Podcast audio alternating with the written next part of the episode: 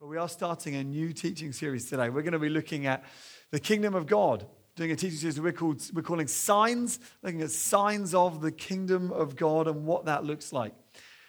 If you would have been around the time of Jesus and heard him preaching, you would have heard a, a repeating theme of all of his messages come through. Like any good leader, I suppose, he summed up his mission in a few words he summed up what he was about in a statement that was easily understood and caught by the people that were listening to him. And he didn't go around saying, let's make America great again, or let's make Israel great again, or yes, we can, like Barack Obama and Donald Trump. Instead, Jesus' message was the message that the kingdom of God is here. The kingdom of God, the kingdom of heaven is at hand, which to us might be confusing um, as to what exactly that means. But for Jesus' the people Jesus was speaking to, they understood that when Jesus said the kingdom of God is at hand, what he meant was God is in charge and he's back. He's here. Jesus' people, the Israelites, were living in a country occupied by the enemies, occupied by Roman soldiers. They knew, for all intents and purposes, although they lived in their country, they knew that God was distant in some respect, that he wasn't fully reigning and ruling over them when Jesus came saying the kingdom of God is at hand, he said, God is back, God is in charge, and he's here present among you. And in the Old Testament and in the New, the signs that God is in charge, the signs that the kingdom of God is at hand were several and many. There was the sign of joy, that when God was in charge, there'd be joy, there'd be healing. Uh, there'd be deliverance from oppression. There'd be peace. There'd be comfort to those who mourn. There'd be freedom to the captives. When the kingdom of God is, when the kingdom of God comes, those signs are evident. And that's been my experience as a Christian. Before I became a Christian and went to church, I thought the church was a dull place. I thought the Christian religion was dull and uninteresting. But when I became a Christian, I discovered it's a place of joy and celebration. I can honestly say that I'm a Christian because I'm a hedonist, I'm a pleasure seeker, and I believe that trusting God is the, is the the, the path to most pleasure and most delight in life. Certainly, being a Christian, I've experienced joy like I could never have imagined. It's the kingdom of God. I've experienced comfort and peace in good times, but especially in difficult times when I've been mourning and grieving. A few years ago, when my dad died, I experienced comfort from God in a way that I could never have anticipated beforehand. Often, when you picture things in your life that you hope never happen to you, when they do happen, you realize, particularly as, especially as believers, you realize that God is there in the midst of your brokenheartedness to comfort you. I've experienced healing, and I've seen people healed as a result of the kingdom of God coming. A couple of weeks ago, we had people sharing from the front here about how God has healed them miraculously. Uh, about a month ago, I was on the Alpha course. Alpha is a, a, group for people who are interested in exploring the Christian faith. And I was there leading an evening, we were talking about healing. And I brought a prophetic word. I said, I think God is wanting to heal some people this evening. I said, I believe there's someone here with uh, sciatic nerve problems, we want to see you healed. And I said, who, who is that person? And no one put their hands up. So I thought, okay, fine. Oh, so I, I prayed anyway because I'm stubborn like that. And I prayed and said, if there's any sciatic nerve, we want to speak to it in the name of Jesus and tell it to go. Anyway, a week later, someone came and spoke to me. She said that at the time she had sciatic nerve problem, but didn't want to put her hand up because that would be embarrassing. Oh, thanks a lot. It was embarrassing for me too. but she said, after you prayed, I felt a warmth in my sciatic nerve area. And a week later, I'm here to say I've had no pain since then. She experienced healing. It's what happens when the kingdom of God comes joy, peace, comfort, healing, freedom. But the kingdom of God is also a puzzle. It's a puzzle. Because since, if Jesus is, and since Jesus is in charge, we would expect to see a lot more than perhaps we do. I'd expect to see more healing, more social impact, more conversions, more people meeting Jesus. And sometimes I think like that. If Jesus is in charge, then why? Why is it so hard? Or why do I meet so many people, it seems, who used to, or why do I walk around the town and meet people and know people who used to be a Christian, used to go to church, used to follow God? Why is it that I've prayed for lots of people and don't see lots of people healed? We have I have a problem with expectations when it comes to the kingdom of heaven. But Jesus didn't. And so we're going to read what Jesus said about the kingdom of heaven as a way of getting us started in this series. Matthew chapter 13, where Jesus is teaching all about the kingdom of heaven and the kingdom of God.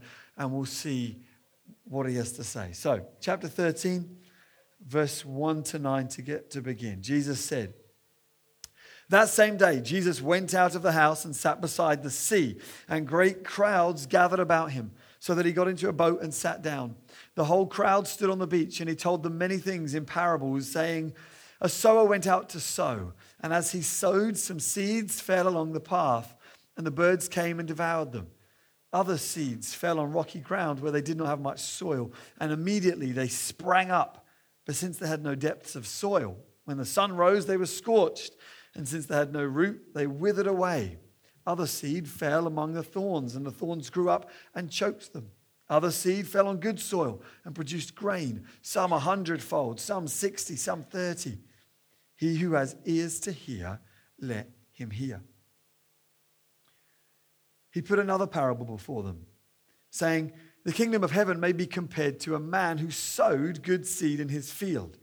But while his men were sleeping, his enemy came and sowed weeds among the wheat and went away.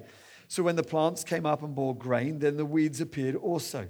And the servants of the master of the house came and said to him, Master, did you not sow good seed in your field? How then does it have weeds? He said to them, An enemy has done this. So the servants said to them, Then do you want us to go and gather them? But he said, No, lest in gathering the weeds you reap up the wheat along with them. Let both grow together until the harvest. And at harvest time, I will tell the reapers, gather the weeds first and bind them in bundles to be burned, but gather the wheat into my barn. He put another parable before them, saying, The kingdom of heaven is like a grain of mustard seed that a man took and sowed in his field. It is the smallest of all seeds, but when it has grown, it is larger than all the garden plants and becomes a tree, so that the birds of the air come and make nests in its branches. He told them another parable. The kingdom of heaven is like leaven that a woman took and hid in three measures of flour till it was all leavened. And then one more parable. He said to them this. What's the next slide? He put it now, uh, the kingdom of heaven is like treasure hidden in a field, which a man found and covered up. Then in his joy, he goes and sells all that he has and buys that field. Again, the kingdom of heaven is like a merchant in search of fine pearls, who, on finding one pearl of great value, went and sold all that he had and bought it.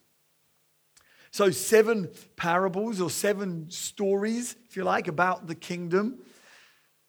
And they reveal to us five tensions, or at least five tensions about the kingdom that help us to see why it is that we have an expectation problem, but Jesus didn't.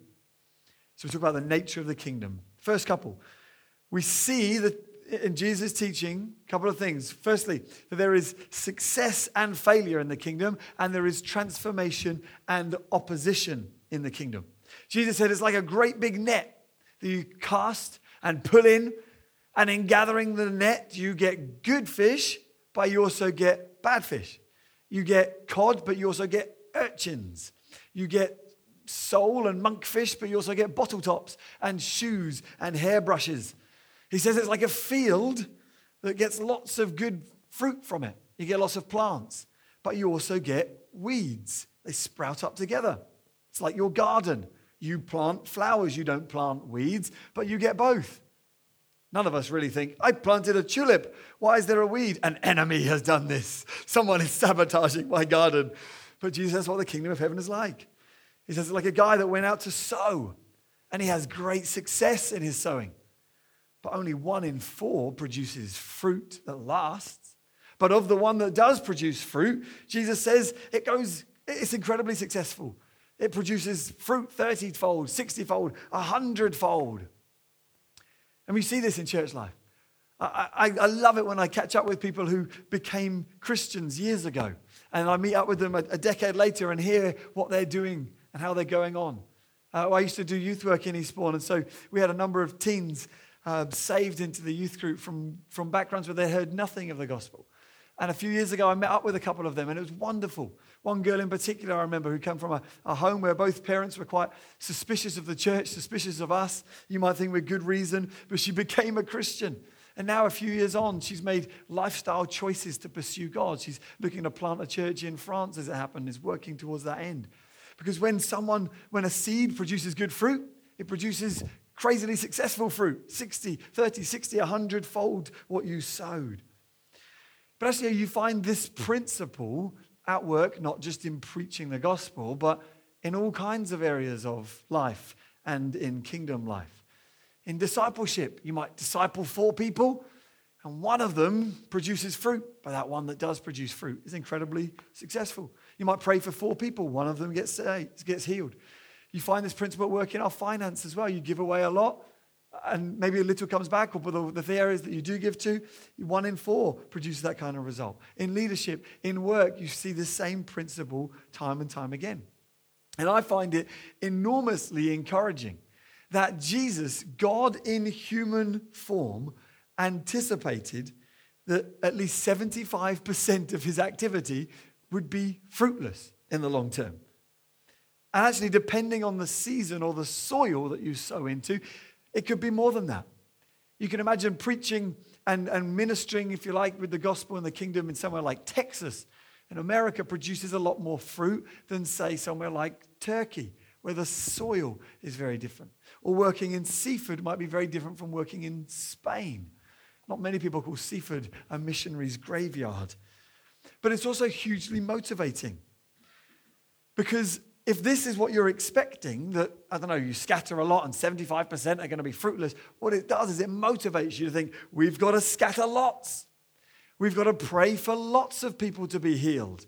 We've got to work hard. We've got to proclaim the gospel to lots of people. We've got to keep going. Jesus establishes this principle. We find it to be true, and it should motivate us to keep going. And we've been in this school as a church like this for five and a half years, and it's tiring. Setting up, setting down. Today we broke their floor, so that's awkward. Things go on that you think this is hard work. You'll be involved in church or you'll be doing midweek ministry, and if you're anything like me, there is many times in the course of a month where I'll get into bed at the end of a busy day, we've not stopped, and you think to yourself, I hope we're making a difference. I hope all of this energy is for something that we're going to produce some lasting fruit. I hope, I hope it's hard. Well, Jesus tells us that that's how it should be. Doesn't mean you're doing it wrong. You in the kingdom of heaven, the kingdom of God and ministry, you see success and failure. We're to expect it. But he says you're also the kingdom of heaven, you see success and failure, but it's also you should experience transformation and opposition. Jesus said the, the kingdom of heaven is like leaven, which is this yeasty lump that you put inside some dough. It's like leaven that you hide until all of the dough is leavened with that leaven. That the kingdom of heaven works like that, that it brings about gradual transformation. It's gradual transformation. But it's also like a field that an enemy sows seed into. So you see transformation, but you've also got an enemy trying to upset and undo all of your hard work. Jesus' answer to this is he says, Well, in the kingdom, the wheat and the weeds, they grow together. You're never going to have a situation that's pure. Not until the end will you find a pure people or people who are sold out for God or have an experience where there's no weeds. Jesus says, In the kingdom, the wheat and the weeds grow together. The kingdom will transform the world. Jesus says. I mean, he's saying this to a group of people on a Galilean hillside who's just got a, a few ba- a band of brothers, we happy few, and the whole world have never heard of Jesus or the gospel. And yet, thousands of years on, you see that's exactly what's happened. It hasn't transformed the whole world yet, but we're living in the result of a society, a culture that swims in the water of Christianity. Because Jesus' words came true, the little people, a little group have transformed. There's been a transformation that's taken place. I, I have a, it's a tremendous privilege doing what I do, and particularly last week, spending time with these students on uh, impact training, taking a year out to grow in God. And time after time, you hear people share their testimony, their story of faith. And they say, I walked away from God, but the gospel was in me from a young age, and it slowly has transformed my whole life to the point they think, I'll give up everything for you. I'll have a year of poverty and just serving in the church, and all right, we'll go to Spain. But it's a year of hardship because that's what the gospel does it transforms. But Jesus says, you'll also be violently opposed because of him.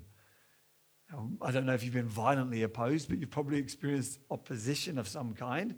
If you're a Christian, martyrdom is to be expected, Jesus says, in the Christian life. There have been more Christians persecuted and killed for their faith in the last century than all the other centuries put together. The gospel's transforming the world, but there's also opposition. The enemy hates you, hates your life, hates your marriage, wants to see the church um, ashamed and ridiculed and mocked, wants to see the gospel not bear any fruit. You have an enemy. But Jesus says in the kingdom, you can expect those two things. We will experience transformation and opposition. We're not to be surprised by how hard it is. We're not to be surprised by how gradual it is. Jesus says it's how the kingdom works. So we experience success and failure, transformation, and opposition. But you also experience breakthrough and obscurity and gift and sacrifice. Breakthrough and obscurity. Jesus says the kingdom is like a mustard seed, it's small, but eventually becomes larger than all, becomes visible. You experience breakthrough. But it's also like leaven, which was hidden in a batch of flour. Hidden it's an unusual phrase. He says it's like a woman who hides some leaven inside some flour. Shh, don't tell anyone I'm hiding the, the yeast inside this. Shh, it's a hidden, there's an obscurity. That with that idea of hiddenness comes to mind being undercover. Christians are undercover and hidden. Oh, I, I remember clearly at uni when I was uh, in, the, in the library one day. It was a very unusual occurrence to find myself in the library, but I was in the library and I was having to read some books about Christianity because I did a theology degree, so it's less unusual to do that. But I was in the library and I noticed it was just bizarre to me. You had these books about Christianity, next to these books about Buddhism, next books about Islam. I mean, I was in the world religions section, so you, you would have thought it wasn't that surprising. But it was interesting to me to think the kingdom, Jesus' teaching, has just been hidden along all the other faiths, so, social movements, isms, and ideologies of the world. Just the kingdom is hidden in and amongst everything else. There's an undercover dynamic to the kingdom of God. There's an unseen, an unknown element. That God chooses obscurity. I mean, He sent His Son into the world and sent Him to Nazareth, of which people said, Can anything good come out of Nazareth?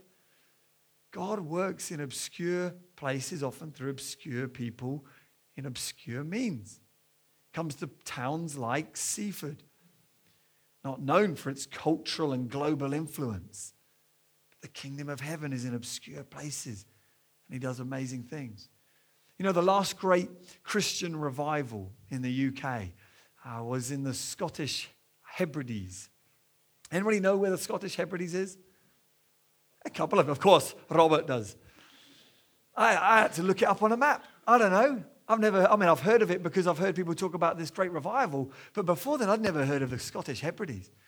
But in the Scottish Hebrides in 1949, two women, um, I think we've got photos of them, Peggy and Christine, were praying one day, and they felt God tell them to invite a man named Duncan Campbell in the middle to come and preach because they felt God say he was going to do something amazing in the Hebrides. There's going to be a revival. So they phoned him, and he said no at first because he said he was busy. And they said to him, You know, no, you're going to come because God has said. Sure enough, Duncan Campbell found that his plans changed last minute, and he found himself a few days later in the Hebrides. And he preached the gospel, and there was an amazing move of God that no one could have anticipated. In response to these women's prayer and Duncan Campbell's willingness to come and preach, hundreds and hundreds of people became Christians. There were, I mean, in a sleepy part of the UK, in church where church attendance was probably similar to our experience of church attendance, they found themselves having to hold five meetings a day. starting at 5 p.m., 7 p.m., 1 a.m., 3 a.m., and eventually finishing, getting home at 5, 6 in the morning, only to then start again the next day. Because the Spirit of God was moving in such a way that people from no religious, no church background at all were finding themselves suddenly impacted by the weight of their sin. At one, on one occasion, they had a phone call to say that there's literally 200 people at the police station because they're aware of their guilt. They weren't all like lawbreakers, but they were suddenly aware that they were guilty. And they thought, well, I don't know where to go. So they went to the police station, hundreds of them, thinking, what can we do about this guilt that we're so aware of? And it took the preaching of the gospel to tell them Jesus has come to forgive you of your sins, to remove that guilt. It went on for weeks and weeks and weeks of the Spirit of God just moving in a mightily powerful way in the Hebrides, in an obscure place on the planet obscure part of the UK, God rescued hundreds of people because that's how the kingdom works. There's breakthrough and obscurity and microphone problems. So the kingdom shapes the world silently, invisibly, obscurely, and in the dark. You know, when you're alone at home praying, God comes to you powerfully. And actually, in our social media and entertainment filled society and culture, this is probably an aspect of the kingdom that we have a lot of trouble with. Invisibly and obscurely is not what you'd, you'd use to describe people's attitudes today. We're at risk in underplaying the ordinariness and the obscurity of the kingdom because of social media, many of us imagine our lives as being like films where we're playing to some kind of audience all the time. We expect and we want instant success, overnight transformation. We want our lives to go viral. You know, um, having something said that, Sam Arnold, our, our graphics guys, made a, a film, a two and a half minute film about the meaning of marriage, which we posted online. And um, Andrew, one of the leaders in the church, he's friends with a man named John Piper, who's got quite a lot of influence in the States. And John Piper tweeted out, oh, I love this video about marriage. And now suddenly, little old Eastbourne and Seaford, this video that Sam made has, in the past week, had over 26,000 views around the world. It's quite impressive. But we think, oh, I want that all the time. I want my life to have thousands of followers and likes and retweets and people saying, download this and, oh, come here and listen to my album and read our books and this. We struggle with that. Uh, one of a leadership um, writer named Jim Collins in his book, Good to Great, he says, overnight success takes 20 years. Overnight success takes 20 years. For us as a church, we're on the cusp of buying our own building. We've had an offer accepted. We're in the process of praying and trying to raise some money and hoping that God gives us a building that we can use. If we get a building, it's in many ways it's, it's a time for us where we're going to be stepping out of complete obscurity and having a little bit of a public profile in the town. It's an invitation from God to be a little bit more visible as a church.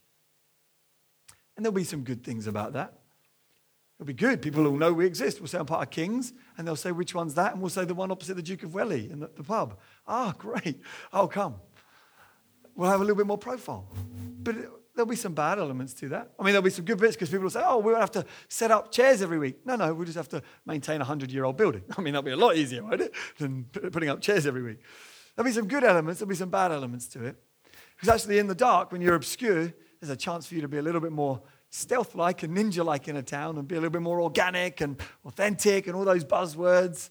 Suddenly you've got a building and an establishment and an idea to uphold. The kingdom of God happens obscurely. We don't want to overbalance, however, because there's breakthrough as well as obscurity.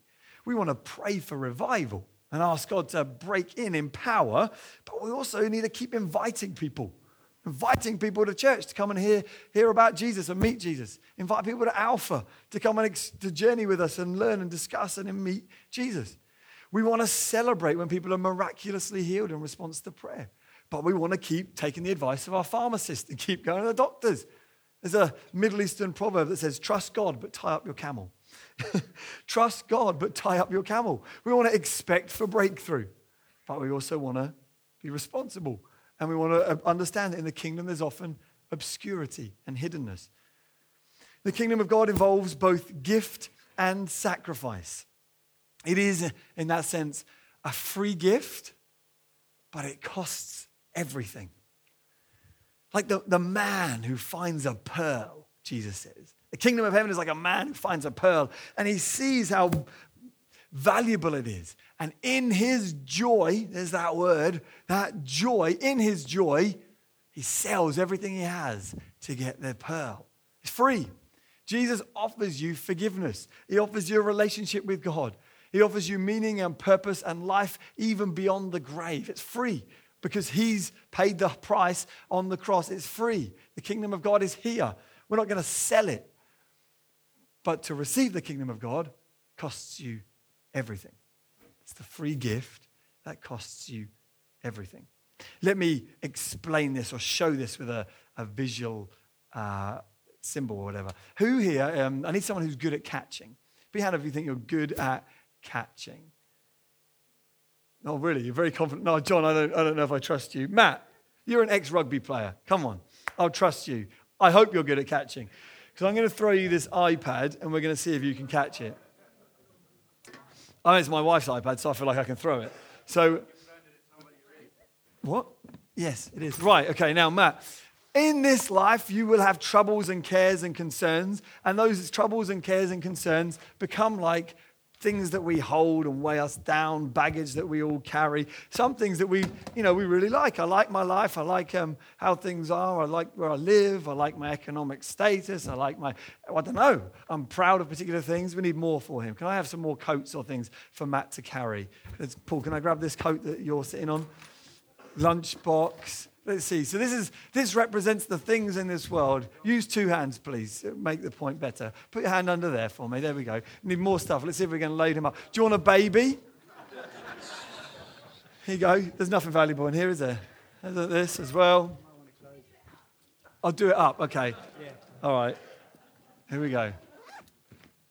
So there we go. Jesus says you can have it all. You can have freedom. You can have forgiveness from God.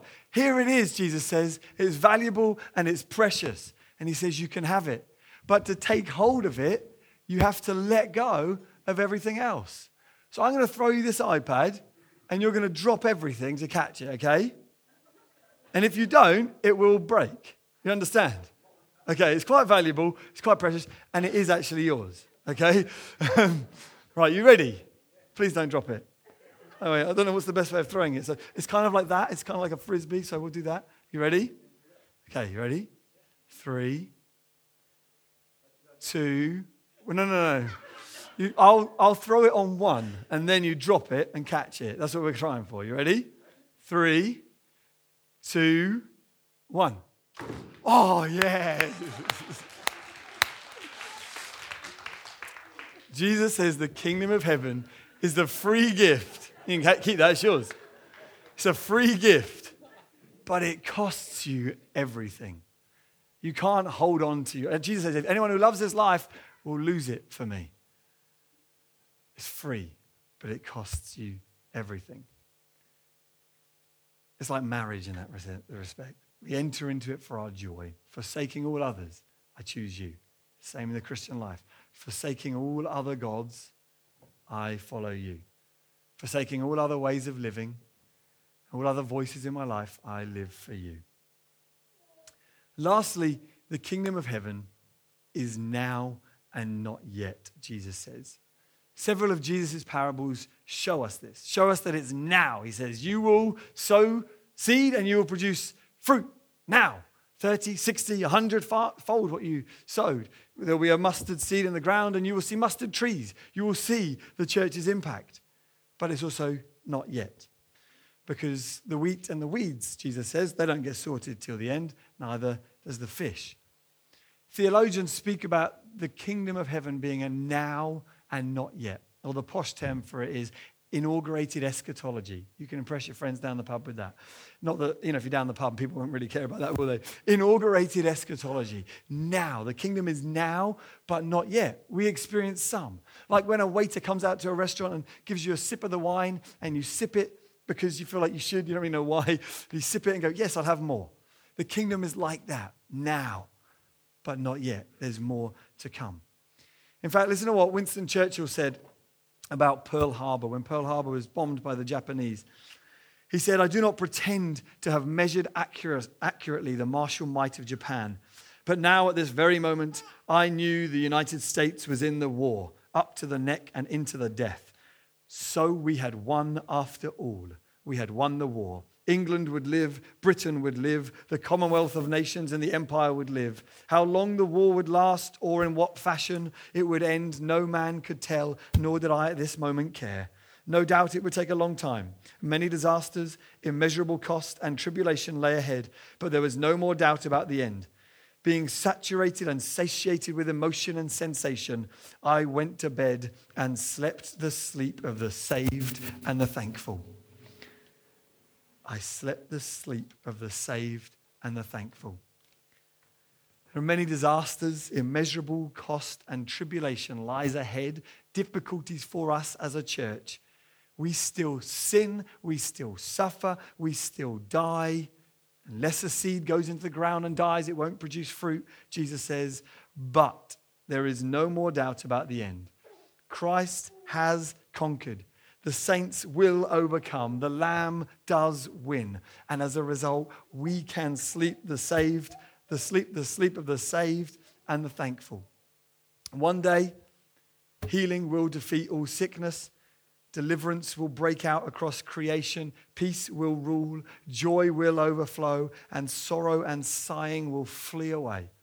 And in the meantime, we preach, we work, we wait, we pray, we don't stop. We expect success and failure. We expect transformation and obscurity. We expect breakthrough. We expect now and we expect not yet. To finish this morning, we're going to stand together and read Jesus' prayer that he taught the church to pray. Jesus' disciples saw that Jesus was good at praying, and so they said to him, Teach us how to do it. Teach us to pray like you pray. And Jesus said, When you pray, this is the kind of thing you should say. This is the kind of themes that should be in your prayer.